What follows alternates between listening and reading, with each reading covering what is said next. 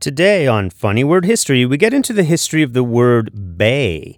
That's B A E. According to internet lore, bay is an acronym standing for Before Anyone Else. Sorry, wrong.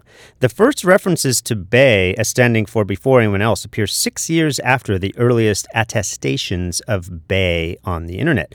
A chart generated on the website Rap Genius indicates that bay has been turning up in rap songs since two thousand five.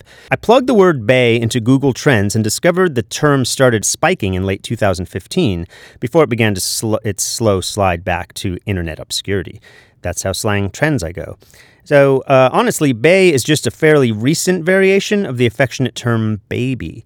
In this case, its popularity began mostly among African Americans. If someone calls you their bay, you should feel all warm and fuzzy.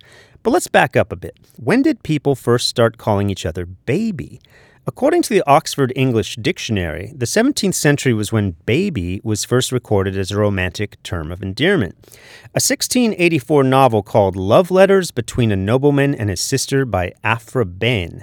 In this case, the sister is related by marriage, and the secret affair between a man and his wife's sister was loosely based on an actual scandal that broke in London a few years earlier. In this novel, the hero declares himself not able to support the thought that anything could afflict his lovely baby. Because the use of baby is an affectionate term in many cultures, it's probably unlikely this was the first time it was ever used, but it's the first time it's been seen in print.